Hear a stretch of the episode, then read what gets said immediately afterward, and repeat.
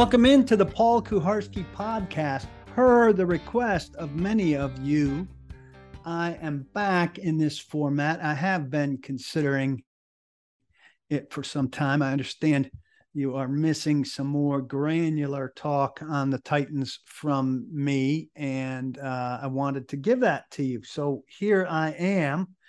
Um, we're going to do some of that, and uh, I'd like to start with uh, somewhat of an annual tradition. Um, I'm talking to you on uh, Monday evening. The Titans won't be practicing again this week. Whatever they're doing on Tuesday is closed. Wednesday's a travel day. Thursday night, preseason debut in Baltimore. Um, and then Friday, we'll talk to um, head coach Mike Vrabel reviewing that game. I won't be going to Baltimore, then two home games. Then I'll be on the road again with the team as I have been, uh, thanks to Brymac. But today, uh, as is mandated by the league, Titans, as part of their press release in advance of uh, their first preseason game, have offered us their first twenty twenty unofficial depth chart, which is always a joke because they refuse to give us an honest look at what's going on in the roster and to match it up with what's going on on the practice field. So why don't we give that a quick run through for comedic value? Wide receiver, on the left side of the formation, they have Nick Westbrook-Ikhine. Uh, Mike Keith uh, and I were involved in a conversation today where he has had a conversation with Nick Westbrook-Ikhine, um, who informed him that it's not this Nick Westbrook-Ikhine, but it's Nick Westbrook-Ikhine. Um, and listen, I want to get guys' names right. Nick, apologies that we've had it wrong. I wish you would have corrected us earlier. Nick Westbrook-Ikhine is listed first on a depth chart. To remind you, you read it all the way across, and then you come back to the second line and read that second line all the way across. So they have Westbrook-Ikhine, Ikhine, sorry, Treylon Burks, Racey McMath, Cody Hollister, Josh Malone. We're back here, by the way, to a two tight end uh, starting off. Offense as opposed to a three wide, which stacks things interestingly. The other wide receiver, Robert Woods, Kyle Phillips, um, Des Fitzpatrick, Mason Kinsey, Kinsey, Terry Godwin, and Brandon Lewis. The truth, Robert Woods, Treylon Burks, one and two, Westbrook-Ikhine, three, slash Kyle Phillips, who's the natural slot receiver there. Racey McMath, five. After that, a scramble um, with nobody really proven. I would keep a very careful eye on Terry Godwin on Thursday in Baltimore.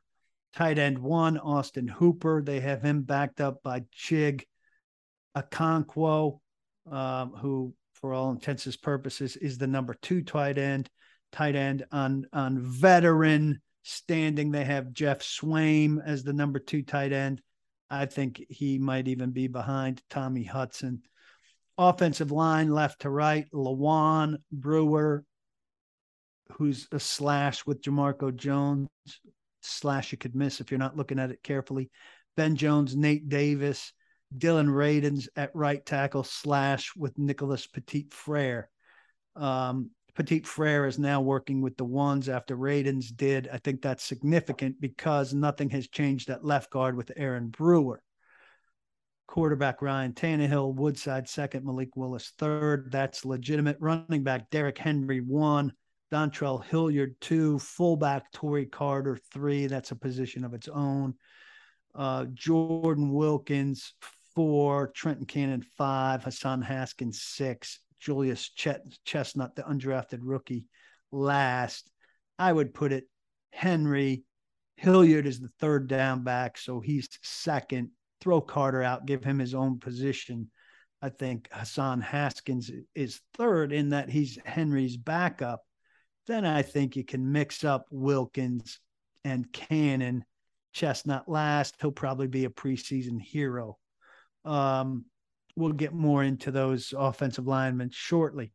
Defensively, it's a little more true to form. Um, Autry is the starting defensive end with DeMarcus Walker second, Deshaun and Larrell Murchison. Murchison has really fallen, though he showed me some life in pass rush one-on-ones on Sunday. T R. Tart at nose tackle with Naquan Jones behind him, Jaden Peavy and Haskell Garrett. Naquan Jones finished last season ahead of Tart. Um, I think he may still be ahead of Tart, though Tart does work ahead of him. Jeffrey Simmons is the defensive tackle, obviously Kevin Strong behind him. Bud Dupree, the other, uh, the outside linebacker with Rashad Weaver behind him, reasonable. Inside linebacker David Long with Chance Campbell behind him. Monty Rice parenthetically behind him on P U P. Jack Gibbons, Doctor Jack Gibbons to you after him. Zach Cunningham, the other inside linebacker with Dylan Cole behind him. He's out hurt right now, but it shouldn't be long. I was told Joe Jones behind him. Harold Landry, the other starting linebacker. Ola Adeni behind him. Justin Lawler and David Anenih. An- I, I got to work on this name. Anenih behind him. David Anenih is the highest paid, uh, got the most bonus for any undrafted rookie. Um, has not done much. His name will come up later. Caleb Farley slash Roger McCreary. That's a little nice um, pump up for McCreary there at cornerback. Greg Maben, Shaheem Carter, Trey Avery, Trey Swilling. Kevin Byard ahead of A J Moore and Josh Kalu. Christian Fulton ahead of nickelback Elijah Molden, who's been out for over a week, hurt. Chris Jackson, Shakur, Shakur Brown, Kenneth George, and Terrell Bonds round out the cornerbacks. Kicker is Randy Bullock. Caleb Shudak is on P U P behind him. Brett Kern is the punter and the holder with Ryan Stonehouse behind him. Kyle Phillips, the lone rookie in the first team column, is the punt returner with Mason Kinsey and Reggie Roberson behind him. Kickoff returner Dontrell Hilliard with Trenton Cannon and Mason Kinsey behind him. Long snappers Morgan Cox with Ben Jones behind him.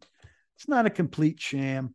Some dumb stuff like uh, Westbrook-Ikhine, Ikhine, sorry, having to be ahead of Treylon Burks is the the biggest thing there. Jeff Swaim still holding um, a starting spot when it should be Chig Okonkwo uh, there. So it's an exercise in futility every year. They don't put much um, effort into that depth chart. Uh, we shouldn't put much effort into reading that depth chart. Let's look at what's on the field in Baltimore. It will be more meaningful um, than anything. We'll go into offensive line here. Um, I think it's meaningful that right tackle has changed already, which was set up to be a competition between Radunz and um, Nicholas Petit-Frere. And left guard has not changed, which was set up to be a competition between Aaron Brewer and Jamarco Jones. Um, I think they like Aaron Brewer a lot. I don't think they like Dillon Radunz as much. Um, and Dillon Radunz didn't draw my eye with his physicality. Nicholas Petit-Frere on the very first day had super physical snaps in his very first series, uh, his very first set, which was two-minute drill, where he took on Harold Landry twice and DeMarcus Walker once and made very impactful, very physical blocks against them. Um, I wrote about Petit-Frere and how much better he's gotten with his hands since he arrived. You should go read that piece at paul kuharsky dot com. What does it mean? You know, I asked Vrabel why they changed one and why they didn't change the other, and he said it's just a decision I made. I think there's more to it than that. I think it's more of a competition at right tackle. Quite frankly, I think Petit-Frere, I would now consider the front runner. I think maybe they change it faster there because they don't like what they're seeing from Radunz, because they think there's more potential for Petit-Frere to, to, to go win the job as compared to what Radunz did. I think they like Brewer. There's some speculation amongst the press on the sidelines that maybe, you know, if Petit-Frere goes and plays well at right tackle, that Radunz, if he's one of the best five, could then get put into the mix at left guard. Maybe. I don't see it. Haven't seen anything out of Jamarco Jones that suggests to me that he'll be um, you know, replacing Aaron Brewer. But we'll see. Listen, there's a long, long time. I'm recording this on August eighth, and the Titans don't open um, for over a month still. What's opening day? I got a schedule here somewhere. I'm hearing my papers on my desk. They don't open until September eleventh. So it got over a month still. It's a long, long time for stuff to happen in terms of competition and also for somebody to get hurt. So I'm not going to lock anything in, in here. We'll talk about receivers next, where I'm also not locking anything in.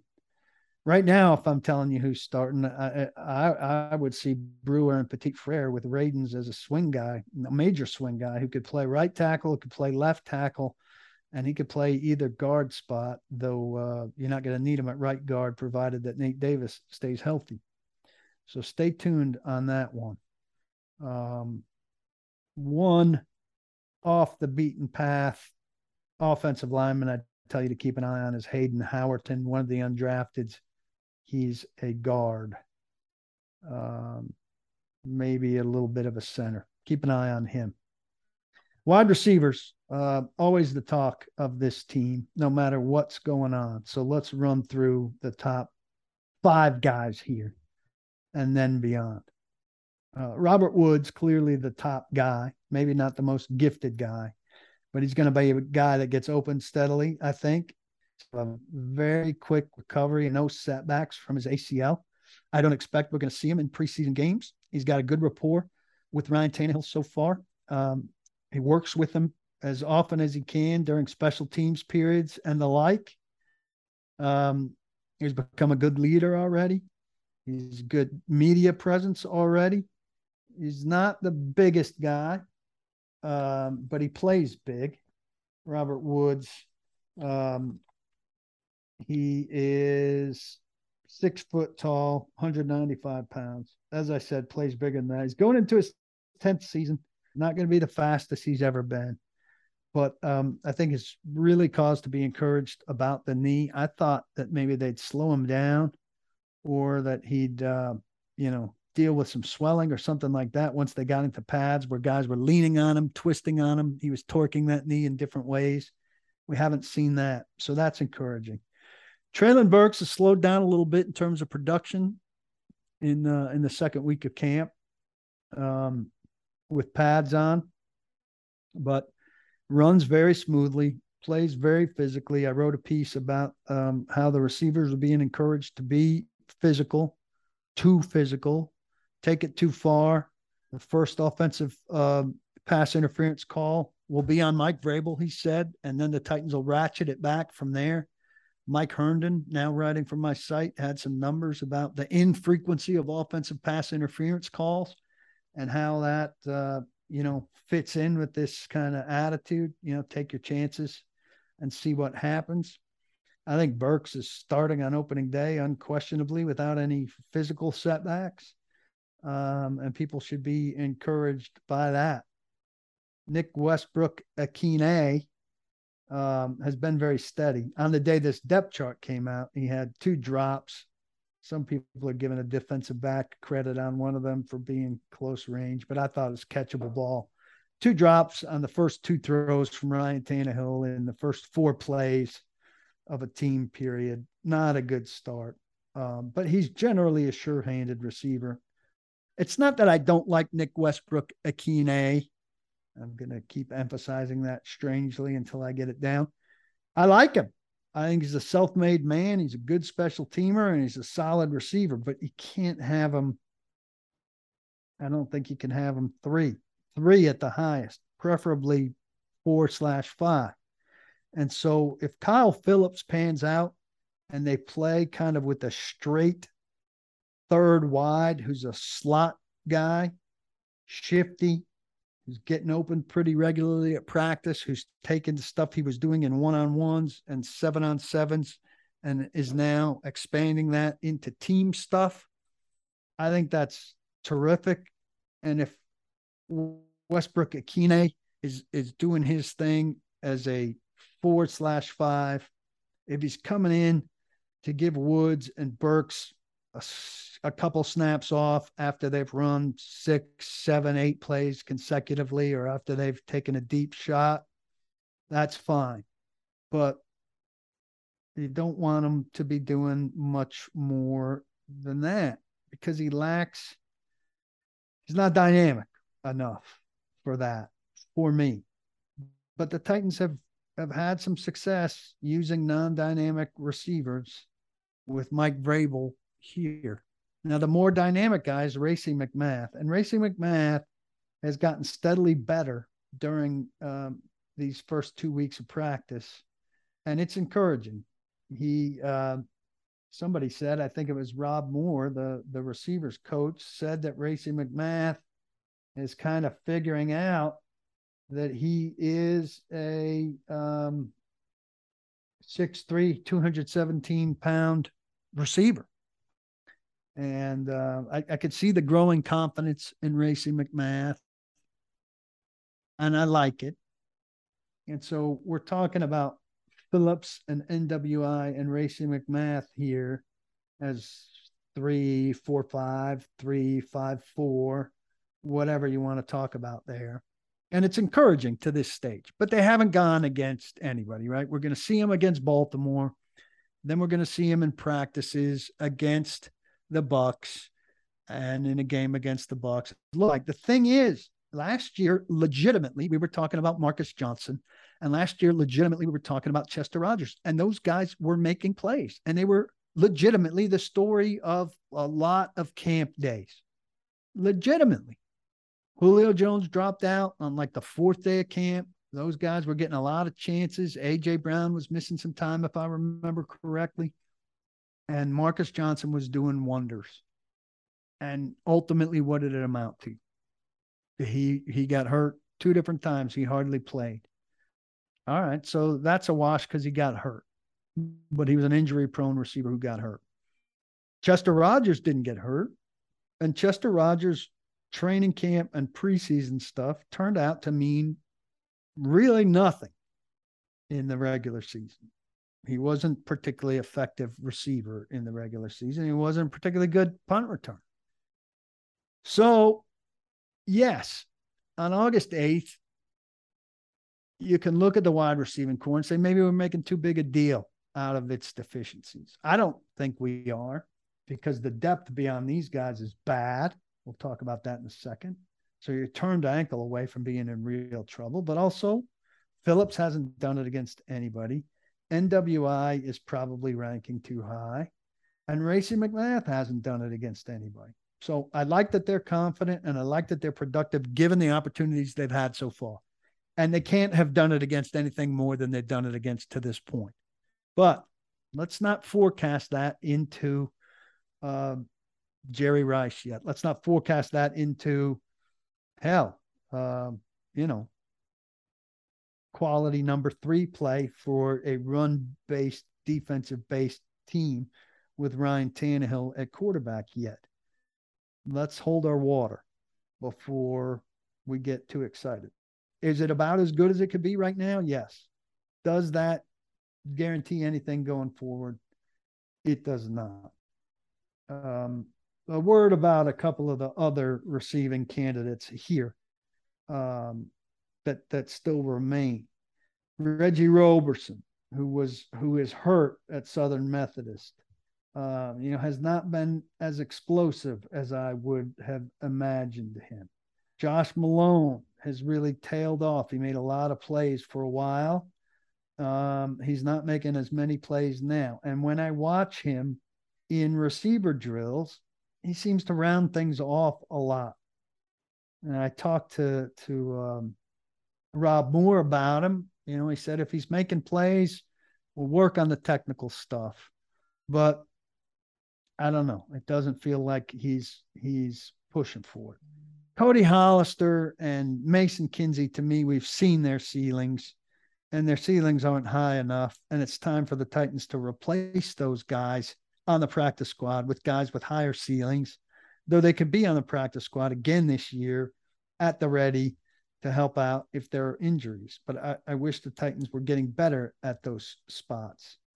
One guy to look at I think, who's got a chance to do some things in these preseason games and maybe maybe move up the depth chart, maybe be a solution, is Terry Godwin. Um, Terry Godwin, you know, has has some experience. He's made some catches in practice. He's five eleven, one eighty-five. He's not going to fit the bill for the bigger type of guys that they like. Um, but, you know, maybe he is the next best guy. Um, I, I'm not big on the Titans going out and getting the kind of guys that uh, a lot of you have asked about. I do think maybe there's a guy cut at the end of camp somewhere else who could be a help. I haven't mentioned Des Fitzpatrick. I just don't see it in Des Fitzpatrick. I think Des, Pat- Des Fitzpatrick is a very pedestrian, average-looking J A G Jag right now, just a guy. You're listening to Paul Kuharsky Podcast, which is connected to paul kuharsky dot com. If you're not a member, please join. Um, get the most unique Titans content out there from the guy who's been following the team all the way back to nineteen ninety-six when they were the Houston Oilers, and I lived in Houston. I'm well connected inside the organization. I think I bring unique eyes. And Mike Herndon, who you might know from uh, Music City Miracles and Broadway Sports, Um, now writing for me once a week. Uh, right now it's on Wednesdays. Um, and I think that's where he'll be permanently. But uh, brings a very unique set of eyes, a different kind of unique set of eyes. Um, he'll see something uh, like the Titans pass rush that had a lot of sacks last year, not ranking as high in the pass rush metrics as you would have thought, and wonder why, and, uh, and write us a good column about uh squaring those two things like he did last week in his debut. Um, I also do video uh, broadcasts with uh, members of the site. I try to do them during the week and definitely do them after a regular season game, kind of reviewing what happened from the press box shortly after I talked to everybody in the locker room and at the podium. And so this is all unique content you could get for just five ninety-nine a month, or you can get twelve months for the price of eleven. Uh, if you talk to members, they'll tell you it's a great value. It's the price of a of a cocktail or a beer at your f- favorite bar. So I encourage you to jump aboard. And if you're interested in sponsoring these podcasts, which are not uh, for members only, I urge you to get in touch. I'm at p kuharsky at gmail dot com. I'd love to plug your uh, your booze or your home services or your restaurant or any fine business that you may own or be the prop- proprietor of. P kuharsky at gmail dot com. Let's talk quarterbacks for a minute.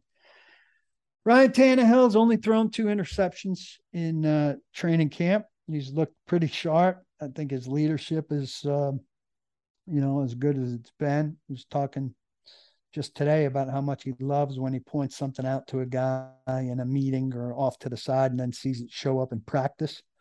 Um, Yeah, I think he's in a good place right now. I think in a lot of ways, you know, I expect him to have another solid regular season and be productive. And the judgment of Ryan Tannehill is going to come when the Titans are in the playoffs. If they're not in the playoffs, that's going to be in part because he doesn't live up to expectations. The question is, what can he do in the playoffs? Um, and, you know, the Titans are going to need him. They're not going to get a number one seed again. They're going to need him to be a key factor in winning four playoff games if they're going to win a Super Bowl. And given the talented quarterbacks in the A F C, I have trouble seeing Ryan Tannehill, Ryan Tannehill uh, rising to the occasion and being a key figure in four playoff wins, when in his last three playoff games, he's he's been a reason that the Titans have lost. Um, and that's why we're looking at Malik Willis with such uh, focused eyes. He, he's been good in dealing with the ups and downs. Don't have big expectations for Malik Willis this season. He's not going to play. He shouldn't play. I mean, he might get in a game or two or occasionally as a special package guy, but you don't want him taking over this year. He's coming out of a small school with a very limited offense. He needs a lot of time to get ready, but it is encouraging that he's, he's able to move on from bad plays. Uh, he had a terrific throw today coming out from big pressure right at the snap, throwing to Treylon Burks up the left sideline, um, putting the ball in great position for Burks to make a great catch. sensing the pressure immediately, knowing where his outlet was, and getting the ball um, to that outlet uh, to to set them up in scoring position during a, a, a move the ball period. I think it was a two minute drill. So that's encouraging, but we really have to look at Willis as a slow burn project. Can he get himself in position where the Titans could actually consider him as an alternative to Tannehill next year if they need one? Um, you know, that would be a huge win. Um, you know, and it wouldn't be, he's not a failure if next year they're in position where he's a backup quarterback to Tannehill or to somebody else. You know, there's a dream scenario where Tom Brady's playing here next year, uh, coming as a free agent. Um, or the Titans are looking for another veteran, or it's possible that Tannehill has a good regular season, a mediocre playoffs, and, and they extend him. Uh, I could see that happening. Take a look at the um, nickel defender coming up this week. Elijah Molden's been out for over a week now. I need to do some digging on what's up with him. He came up lame after he had tried to collect, I think it was a fumble, a bouncing ball in the bubble. I think it was last Saturday. And then Roger McCreary's been out a, a couple days now, I think. That's created room for uh, Shakur Brown, who's next in line at nickel. Titans liked him coming out of Michigan State. He's someone to keep an eye on. Um, and we'll see what's going on there. When uh, Buster Screen retired, they uh, they were left without a really a veteran cornerback. And uh, Shakur is is that guy. Um, and he's seemingly a capable guy out there, but ideally, ideally, ideally, the Titans would have uh, Caleb Farley uh, as the number two, or fighting with McCreary to be the number two, opposite Christian Fulton, with Molden and then McCreary or or uh, Farley factoring in in the top four, um, and that would be four good young cornerbacks. Put them in place to to be paired up with a great front seven pass rushing. And this team could be keyed around that defense. Um, and then, you know, maybe the offensive concerns wouldn't be as striking as, as they feel right now with that offensive line uncertainty and with the wide receiver uncertainty. So we'll see about that. One, uh, final note that I think is significant here. Tim Kelly, the passing game coordinator, it remains a bit of a mystery, in part because the Titans won't make him available to the media, something that we are uh, pushing the issue on with the Pro Football Writers of America, um, are helping us push it with the league um, and with the Titans. He's got a big title, passing game coordinator. Coordinators are required to talk. Um, People with assistants um, who, who coach positions are required to talk. Well, Tim Kelly looks like a tight end assistant also. Uh, he's working very closely um, with the tight ends, um, and that's in conjunction with Luke Steckel.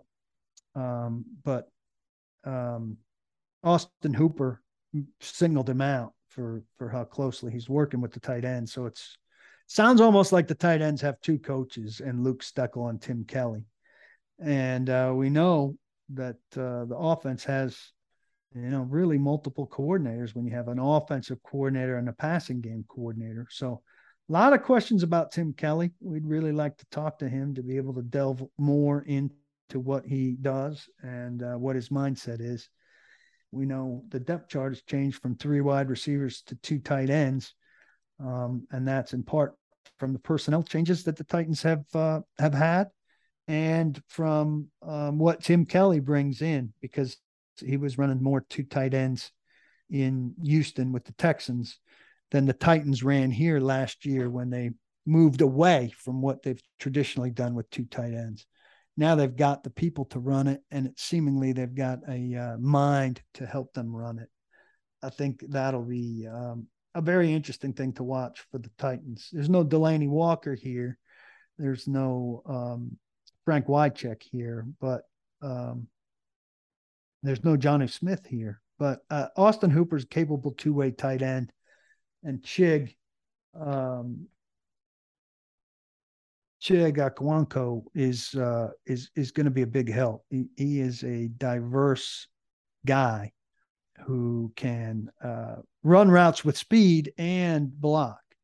And then you've got Swaim and Hudson. Out of those four, I think you'll see some interesting two tight end things. We'll keep you posted on what Tim Kelly's up to. But if you're out at one of these practices with one of these limited tickets, watch the individual period, and you'll see two coaches with the tight ends. That's Luke Steckel. Um, and the fuller beard um, is, is Tim Kelly. It's been good to be back with you in this form. Send me some feedback. Let me know what you think. And uh, I, uh, my intention is to get back to doing this once a week. More granular Titans talk for you on uh, some of the bigger issues and some of the smaller issues of the day. I've enjoyed it. I hope you'll sign up at paul kuharsky dot com for all the great content we've got going on. In the meantime, I always urge you, don't block the box and be sure to lock the locks.